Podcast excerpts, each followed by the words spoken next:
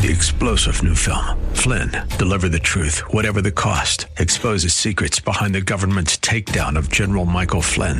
Flynn knew what the intel world had been up to. He ordered the first audit of the use of contractors. This set off alarm bells. He told the truth. He was the most dangerous person for Donald Trump to hire. They had to get rid of Flynn.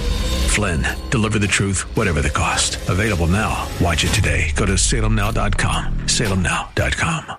Program guests and Craig Roberts not affiliated with Vitucci and Associates. Information provided for illustrative purposes only does not constitute investment, tax, or legal advice. Information obtained from sources deemed reliable, but accuracy and completeness not guaranteed. Vitucci and Associates have no liability for information discussed. Consult with qualified investment, tax, or legal professional prior to taking action. Securities and advisory services offered through United Planners Financial Services, member FINRA, SIPC. Vitucci and Associates and United Planners Financial Services are not affiliated. Pat Vitucci says, don't invest and forget.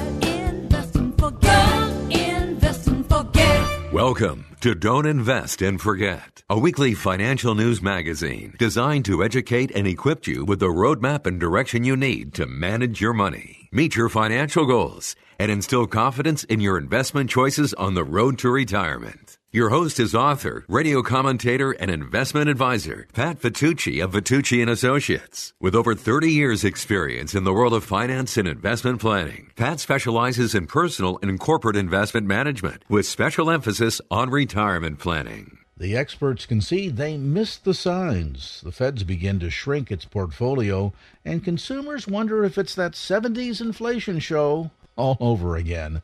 Well, in spite of the reruns, let's get a look at what's going on in the world of money this very day as we welcome you to another edition of Don't Invest and Forget, the program that faithfully every week helps you keep your finger on the pulse of your money from Wall Street to Main Street to your wallet.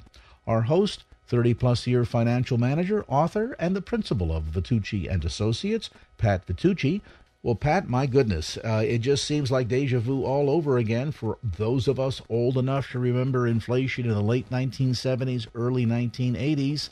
We know the pain at the pump. We're seeing pain at the grocery store. And I guess folks today are wondering how soon before the Fed acts to put us out of our misery, or is this going to be the new normal, at least for the time being? Yeah, you know, looking back in the 70s, I think market conditions are actually a little bit worse this time around. If you think about it, we've got some real fundamental, foundational issues. We've got the war in Ukraine, which in and of itself is significant. Ukraine, little did we know before this war started, they are a significant wheat exporter. They export and we import 50% of our sunflower oil. Those two in and of itself, Craig, if you think of wheat being in lots of food additives, i.e. bread, and certainly a whole lot of other things, that in and of itself could have a fair amount of pressure on inflation. Then we throw in the pandemic as we're coming off, we hope, the serious issues of the pandemic. The fall is right around the corner, so we don't know if we'll get back into some masking or stay-at-home closure kind of issues. But the pandemic is still out there looming, and we're readjusting to a post-pandemic world. Then we toss in a China lockdown, who's having serious pandemic issues, COVID issues. Again, a big, big supplier of lots of stuff that we buy at the stores, which is certainly contributing to the supply chain issue. We're not out of the woods on the supply chain issue with Ford just announced the least number of cars they've built in the last quarter. That's got to influence the Federal Reserve decisions to raise interest rates quarter or a half point in their June meeting. And of course, all this is resulting in giant inflation. And when you see energy costs, the cost of filling up your tank, and then we'll soon be looking to heat our homes this winter. So we've got some real foundational issues that may make that 70s inflation story look sophomoric. So there's a real concern that we've got some tough sledding ahead.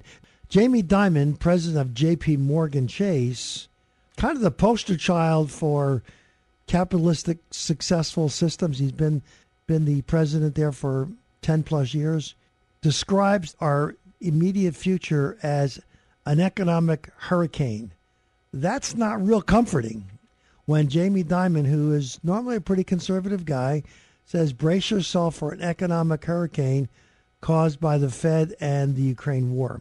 So we've got some serious headwinds coming up that is going to affect the stock market. It's going to affect your 401k. It's going to affect your IRA. Where do you invest given the headwinds that we're going to be facing? Janet Yellen just this week conceded, well, maybe this inflation thing is not transitory. You know, that was kind of the political spin on costs getting way out of line. And so Janet Yellen says, well, maybe we've got a more serious issue on our hands. It should get our attention. The stock market casino is closed. As somebody recently said, we need to look at earnings. We need to look at valuations and weakening financials. Are these stock prices unsustainable? And so we really have to look at, is the stock market the Las Vegas on the Hudson? Because after all, we've had years and years and years of illustrative, beautiful, upscale markets, and almost anything you put your hands on, you did really well. But here we're pivoting in a significant way to maybe some darker days on Wall Street. The zero interest rate environment we've been used to is long gone. We're looking at mortgage rates just a few scant months ago at the 2+ range. We're now into the 5% plus range. 5.5 was the last number I saw. That will kill the real estate market. Heretofore, we've seen multiple offers. Even though inventory is very, very low, the affordability index, when it goes from 2+ to 5+%, has a direct impact on your monthly payment. So we're seeing a giant shift in the fundamentals of the economy. How long this will last, the Federal Reserve will have another meeting this month, most likely vote on a 0.5% increase. Maybe it'll be a quarter. When will inflation peak? That is the big question. Unemployment favorably remains really low. Wages are growing a little bit, but this whole idea of stagflation, the combination of a stagnant growth economy and runaway inflation, is not a good label to put on this economy. Stagflation is a problem term. And so you've got the psychology of the market turning very pessimistic from very optimistic. And so when you see that pivotal change, it spooks the average investor. Sometimes people take an extreme case and move all to cash. That's not a good idea. Timing the market is impossible. Time in the market makes absolute sense. Again, it's a rotation to different areas of the economy, whether it's domestic, emerging, global, whether it's large cap, small cap, mid cap. What sectors are you in? High tech, biotech, entertainment. Airlines are doing great. Cruise lines are doing great. How long will that last? Depending on how bad this inflation gets. It's really looking at those 50 leading and lagging economic indicators that are really the underpinnings of how we make decisions, and not what the Dow Jones did yesterday or what the NASDAQ did yesterday. Really drilling down and looking at the fundamentals to even give you a hint of where this economy is moving towards. And there's going to be winner sectors and there's going to be loser sectors. Just a few scant months ago, we talked about going from pandemic favorable industries to less favorable industries hit by the pandemic. Now we're getting into more dividend kinds of growth companies. What companies have control over pricing? And those will be the winners, because if you can't control the pricing of your products, and inflation is hurting badly. We saw just a few weeks ago, Walmart and Target announced pretty bad numbers because they didn't react quickly enough to inflation. And so those companies has the pricing power to create net good bottom line profits. I think that's going to be the place where our listeners need to consider moving towards. This is a Wayne Gretzky kind of of environment. Wayne Gretzky famously said, when asked about how come you do so well, he said, you look at where the puck is going and you move in that direction. We also want to look at what companies are buying back their stock. And so that's a good indication in many cases, not every time, of companies you should consider. If the boards of directors and the executive teams are saying, let's buy back our stock because this correction seems way too extreme and our share prices are very attractive, and let's take all this cash we have in our balance sheet and buy back our stock. So when we get through this difficult period, the return on that investment becomes really attractive. So pay close attention to those companies announcing these giant buybacks, and they're always in the billions of dollars range. And I think that's key to at least one little hint of maybe some things you should consider. Pat Vitucci says, don't invest and forget, invest and forget, invest and forget. All of us understand, I think, at some point as we're working through our career and eventually looking down the horizon toward retirement, that we need to be actively engaged. That means not just contributing on a routine basis to an IRA or a 401k, but also, as Pat always reminds us, not to invest and forget, meaning you need to actively manage those monies. But along the way, as we exercise that discipline, there are other types of mistakes that we can potentially make that could be extremely detrimental to not just our success at retirement planning, but eventually detrimental to our retirement. We take a few moments now to take a look at the 10 worst retirement planning mistakes to avoid as our host, 30-plus year money manager Pat Vitucci, kind of unpack these 10 things to avoid. And Pat, it's not an exhaustive list per se, but it's a list that has more commonality with the way most Americans behave when it comes to their relationship with money than many perhaps might have surmised. Yeah, Craig, you're right. You know, we put more time and energy into planning our next vacation than planning our retirement. Okay, vacation's a couple weeks. Retirement could be a couple of decades. And one of the things we really specialize in when folks come in for that no obligation consultation, we literally create a roadmap to retirement. Writing down a plan is essential. And you would think, okay, it makes a lot of sense. But how many times have you taken the time for you and, if you're married, your spouse, to say, okay, what is my lifestyle going to look like? How is my health going to interact with that? And look at the debits and credits, look at the assets and liabilities, and literally create a plan. And it sounds fundamental and it sounds basic, but unless you write it down, the old adage is you don't see that goal, you don't see that plan in place. You're just kind of haphazardly going down the road and hoping and praying you've done all the right things and you're going to have enough money. Do you have enough? How much is enough? And the answer is very different for all of us. What is our monthly nut? What are our plans? What are our aspirations? What are our legacy plans? Do we want to leave money to kids? Or do we want to let that last check bounce? So all those things, having a plan in place is really critical. So where are the wise choices? Let's talk about where do you invest? And it really comes down to your risk appetite.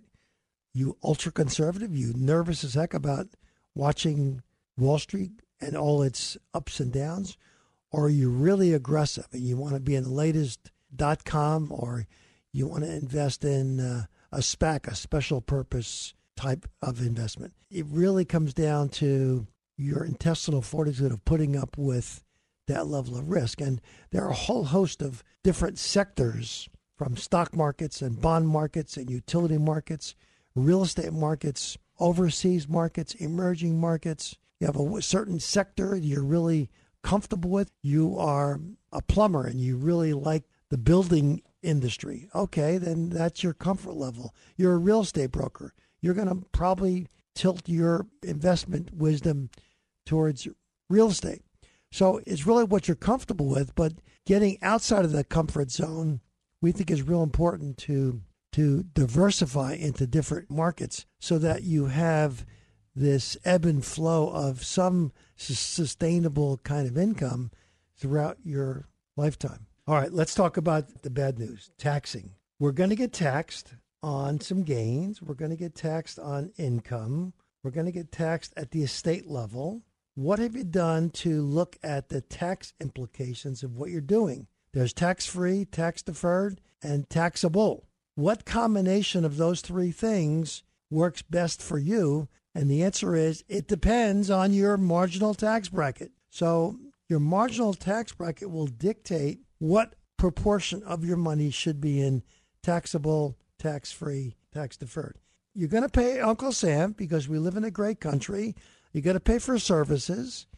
And how much of your hard-earned money are you going to have to fork over to Uncle Sam?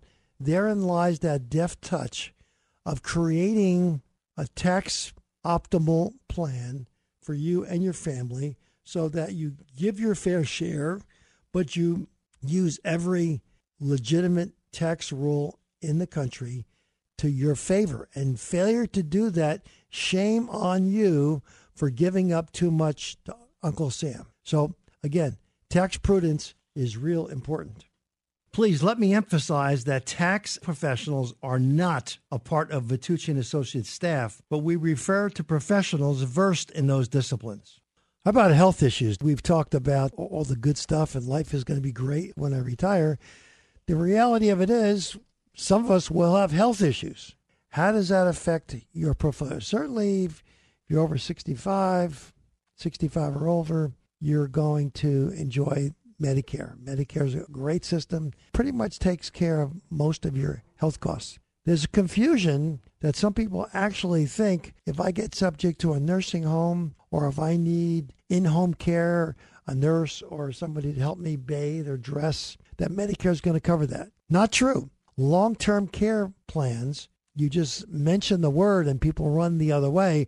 Oh my gosh, if I buy it, I'm going to probably need it. Obviously, that's not true. But the cost of an average nursing home in California today is over $9,000 a month. And if you or your spouse, or God forbid, both of you needed long-term care confinement, think of how quickly that can erode even a healthy portfolio. So we always talk about, let's get a quote for that nursing home care, which includes nursing home confinement, medical care in the home by a registered nurse or LVN, licensed vocational nurse, or even just help with bathing and dressing. The bathing and dressing people who come in and help you with some of the basic things in life, they're $25, $35 per hour. So really, we need to give some real cautionary advice to look at the health care and potential long-term care exposure. We know the Social Security system has been kind of the backbone of a lot of our retirement plans. And so the big question is, do you take it at 62?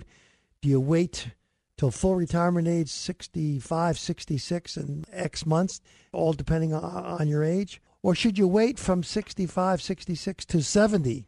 Every year you wait from that year forward, your income goes up guaranteed 8% a year. It's 8% return. That's pretty cool to enjoy that benefit and get a guaranteed upgrade of 8% a year. So if you can afford it, if you love what you do, your health is good, certainly you want to wait until age 70. Any questions, call us personally, 888-PLAN-WISE. That's 888-PLANWISE. Or go to our website, don'tinvestandforget.com. That's don'tinvestandforget.com. Pat Vitucci says, don't invest and forget. Invest and forget. My very special guest today is Dr. Justin Menkes. Justin is the managing director of the Executive Intelligence Group and the author of Executive Intelligence, What All Great Leaders Have. This book will help businesses find and train people who can perform at the highest levels. It's also a boon for all employees who want to enhance their abilities and grow their careers. Doctor, welcome to the show. Thanks for having me. It's clear that the demands of business today are far greater than they've ever been. Is there a shortage of good executive talent in this country, Justin? Yeah, I interviewed a little over 30 of the most prestigious CEOs, most well-known in the world for this book, and every one of them, I asked that question, and they all laughed. And Dick Parsons was probably laughed the hardest. he said, you know, it's just like a needle in a haystack. It's really tough to find good talent. Pat Russo said, if you can find the people that have executive intelligence, then the possibilities are endless, but finding them is the toughest thing. How do you diagnose the guy or gal with executive intelligence? Is it the IQ test? Is it aptitude test? How to identify these people? It's very much about how somebody comes to the right answer, the best answer for the given situation in real life. So where an IQ test would test someone's facility for coming to the right answer in an academic setting, so solving arithmetic problems or geometric spatial reasoning problems, those are the kinds of problems one faces in school, but they're very different from real life. All the information you need is right in front of you. The right answer is a multiple choice. It's one of them right in front of you. They're asking you the question they want you to answer.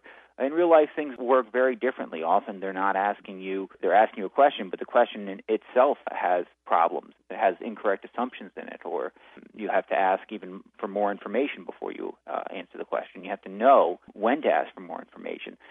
All these things happen in a very different context in real life, and executive intelligence is about that, the facility for arriving at the truth given what you know. Well, let's look at Mr. Bill Gates. He's a college dropout. Would he have been diagnosed back in those days to have executive intelligence? It's hard to say that he wouldn't. What executive intelligence is a facility for knowing, discovering what you know and what more you need to know to reach a sound conclusion. So there was an incident that might help.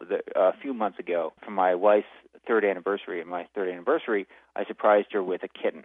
And I got her this kitten, and his name's Andy, and he got sick about 3 weeks after we got him. And our vet was kind enough to come over to our home and check Andy out. Our vet said to my wife, got to take Andy to a cardiologist. I had never even knew those existed, by the way, veterinary cardiologist. My wife said, why? And the vet said, well, because Andy has a heart murmur. And my wife said, well, why would I take him to a cardiologist? The vet answered, well, because you want to find out what the heart murmur is. My wife persisted. She said, well, what could it be? And the vet said, well, it's highly unlikely. It's extremely rare, and it's highly unlikely he has it, but he may have a congenital heart defect. My wife said, well, if he does, is there anything that can be done about it? The vet said, well, no. And so my wife said, so let me just understand this. You want me to take him to a veterinary cardiologist to find out whether or not he has this disease, which it's extremely unlikely that he does. And if he does, there's nothing they can do about it. And it's going to cost how many thousands of dollars, and they're going to have to sedate, put the kitten under general anesthesia in order to do the tests, which are, in itself is dangerous. And my wife says, so let me ask you, if it were your kitten, would you do it? And the vet said, well, of course not. No, I wouldn't bother. And my wife said, so why are you telling me to? And the vet said, well, it's protocol. And what we're talking about, and that's true, by the way, that if you look up the medical books, if a vet sees heart murmur, it says cardiologist, heart murmur, cardiologist. But real life often requires asking questions and digging for the truth given the practical circumstances which you're in. And that's what executive intelligence is.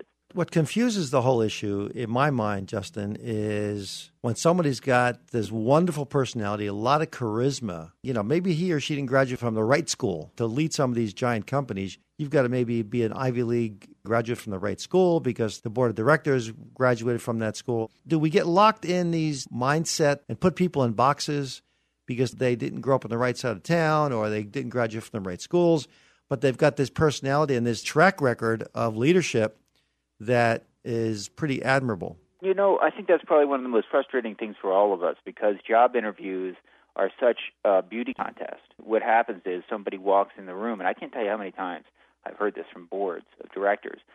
You know, after they see a candidate, they say, well, he just looks like a CEO. He walks in and he just is a CEO.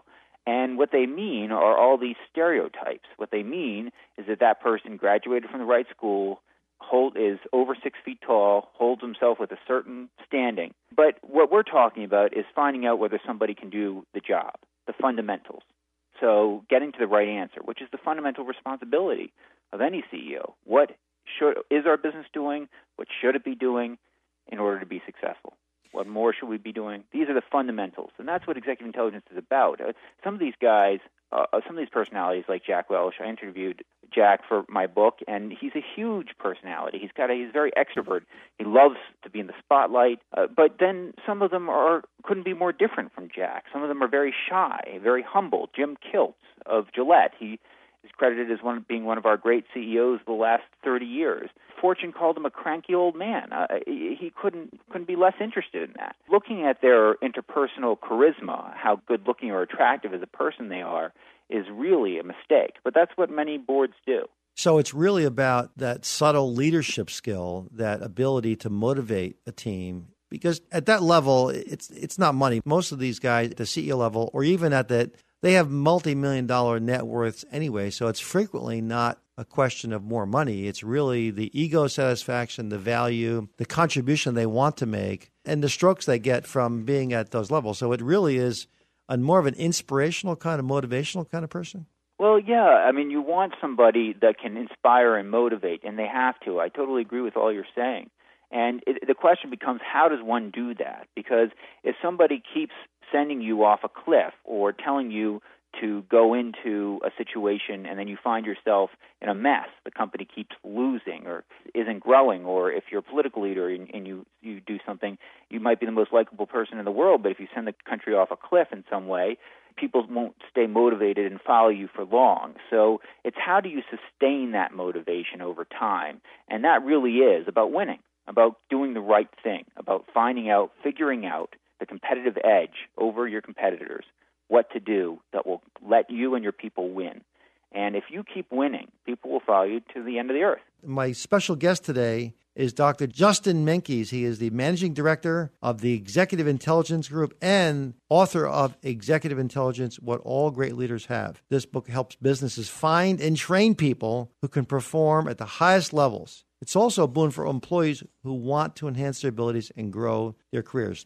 Justin, we talked last segment about what leadership skills have and the kinds of personalities. Probably the biggest enigma, the biggest mystery to me is Warren Buffett. Warren Buffett is certainly hugely successful, and his claim to fame is he hires great people and leaves them alone. You know, it's amazing. Warren Buffett, some of these people that you look at really know what they're looking for. You know, we're in a competitive world, and it's a pie that everyone's fighting for a bigger slice of, a situation where some people are going to be better at certain jobs than others.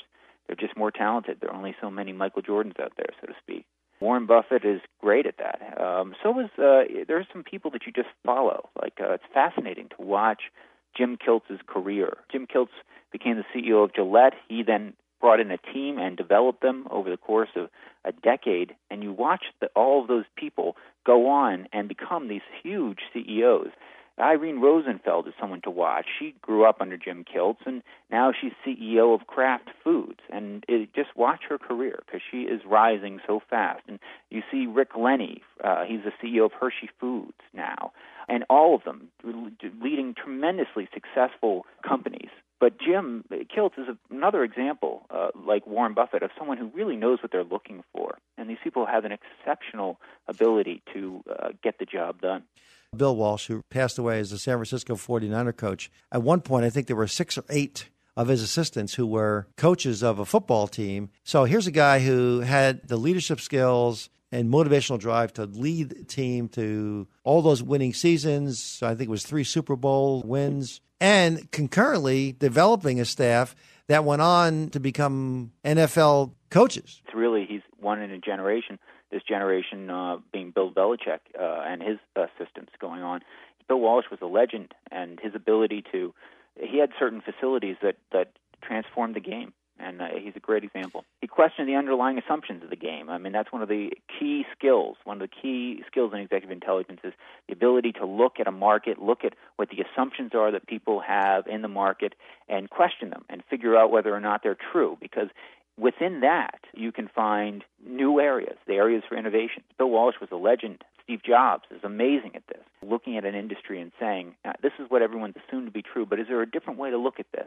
Because if there is, then you've got it, and you've got the edge. You know, I've seen so many times, as you probably have in your studies, while we have some great leaders, sometimes there's a lack of security, lack of confidence, where they always hire people not as smart as them, So it takes a real secure person to hire somebody smarter than you are, even if you have to step back from the limelight. But if the job gets done, that's the bigger dimension of the job. Yeah, this is really probably one of the hardest parts of my job, because I was looking for a CEO for a large, very global insurance company. The head of HR, I evaluated these candidates, and one of whom was just extraordinary. I mean, this person was so on the rise and just had such facility for leadership. And the head of HR told me, we can't hire him. And I said, why? And she said, because he'll be way too threatening to the existing CEO, and he won't want him. Justin, in your book, you talk about three kinds of skills successful executive must have. It's amazing, because in academia and in intelligence in the past, we've sort of tried to split it out into subjects. So like an IQ test has a math section, a verbal section, geometry section. But life doesn't happen that way. Life isn't split into subjects. So if you're going to look at someone being effective in the executive arena, you have to look at their facility for doing activities that involve analytics, so asking the right question, looking for the right data, understanding what the data means, and understanding how to work with and through other people. So you can't just ask for data. You have to know how to ask for it, to recognize what underlying agendas or biases the people that are telling you that information might have. So real life is actually much more complex than the laboratory. And so what executive intelligence does is identify the skills that work across these dimensions that one has to deal with in real life. You have to be, a third dimension is not just tasks and people, but the third dimension being smart about yourself, because as all this is happening, you have to be self-aware. And if you're not watching about how you're behaving and what mistakes you might be making that you have to correct in the moment in order to get what you want or need done, if you can't do that, then you're probably going to make a lot of blunders. Justin, in your book, you call it the evolution of the job interview. How has the job interview kind of changed? What happened was, in the early 20th century, job interviews, I was reading a guy's dissertation. This just struck me, because I went into the tombs of the library. I went to the Central Library in downtown L.A. and found this guy's dissertation from 1903, interested in reading it because he was looking at the validity, the accuracy of job interviews. And this was being done just before the dawn of the Industrial Revolution. I was struck by that. I had to see it. Turns out he was a student of a legend. He is a guy named Spearman. He's the guy who came up with G in the concept of intelligence. IQ was his professor. The dissertation student looked at the validity of job interviews, and he found that they absolutely were totally inaccurate, that he couldn't even get school teachers, very experienced school teachers, to agree on whether students were in the top half of a class or the bottom half through a job interview. Whether they were smart or dumb. He couldn't even get them to agree whether they were, above or below average. They had no agreement. And that went on for about 70 years, where job interviews were consistently looked at for their accuracy and found to be no better than flipping a coin. And then in the late part of the 20th century, they started to figure it out, how to do it more accurately. The other thing that's always a puzzle to me, you see some very, very smart people that are what I call underemployed. You know, how many PhDs are driving taxi cabs? Not just a question of intelligence. There's intelligence, and then there's interpersonal skills that have to kind of grow, and social skills have to kind of grow commensurately with those intelligence skills to be able to be effective. What's amazing to me is that intelligence is such a butchered term, because the people who actually invented it and studied it were academics. So they defined it in an academic way. So they said, well, who's smart? Well, it must be people that are good at what we're good at, because we're smart. So it turned into something that is only what makes you successful in school. So everyone says, oh, he's really smart or she's really smart. What they mean is they did really well in school. But actually, it turns out that intelligence is a much more complex phenomena. It's much more broad than that. Being good at school doesn't necessarily mean the skills that you're good at to make you good at school are not the same skills you need to be good at in other jobs, including being a leader in real life. If you have any questions for Dr. Menkes, call our toll-free number 1-888-PLAN-WISE. That's 1-888-PLANWISE. 1-888-PLAN-WISE. That's 1-888-PLANWISE. Dr. Menkes, thank you so much for joining me today. Oh, absolutely. You've been listening to Don't Invest and Forget with author and investment advisor Pat Vitucci. To gain more information about any of the topics discussed on today's program, or to schedule your appointment for a no-obligation financial plan tune-up in one of Bay Area offices of Vitucci & Associates near you, go to don'tinvestandforget.com. That's don'tinvestandforget.com. Or call toll-free 888-PLAN-WISE. That's 888-PLAN-WISE. Or visit don'tinvestandforget.com. Program guests and Craig Roberts not affiliated with Vitucci & Associates. Information provided for illustrative purposes only does not constitute investment, tax, or legal advice. Information obtained from sources deemed reliable, but accuracy and completeness not guaranteed. Vitucci & Associates have no liability for information discussed. Consult with qualified investment, tax, or legal professional prior to taking action. Securities and advisory services offered through United Planners Financial Services. Member FINRA, SIPC, Vitucci & Associates, and United Planners Financial Services are not affiliated. Three-star General Michael J. Flynn, head of the Pentagon Intelligence Agency, knew all the government's dirty secrets. He was one of the most respected generals in the military. Flynn knew what the intel world had been up to. He understood its funding. He ordered the first audit of the use of contractors. This set off alarm bells. The explosive new documentary, Flynn, Deliver the Truth, Whatever the Cost, and covers the facts behind this scandal. Flynn told the truth. He was the most dangerous person for Donald Trump to hire. I find out the worst enemy that I'm going to face in my life is right here in America. They took my assessment and they wanted me to change it. And I was like, I'm not changing it. They had to get rid of Flynn. With in-depth interviews, archival footage, and never-before-seen personal records of the man behind the headlines. I just felt like I was drowning. Flynn, Deliver the Truth, Whatever the Cost. Available now. Watch it today. Go to SalemNow.com. SalemNow.com.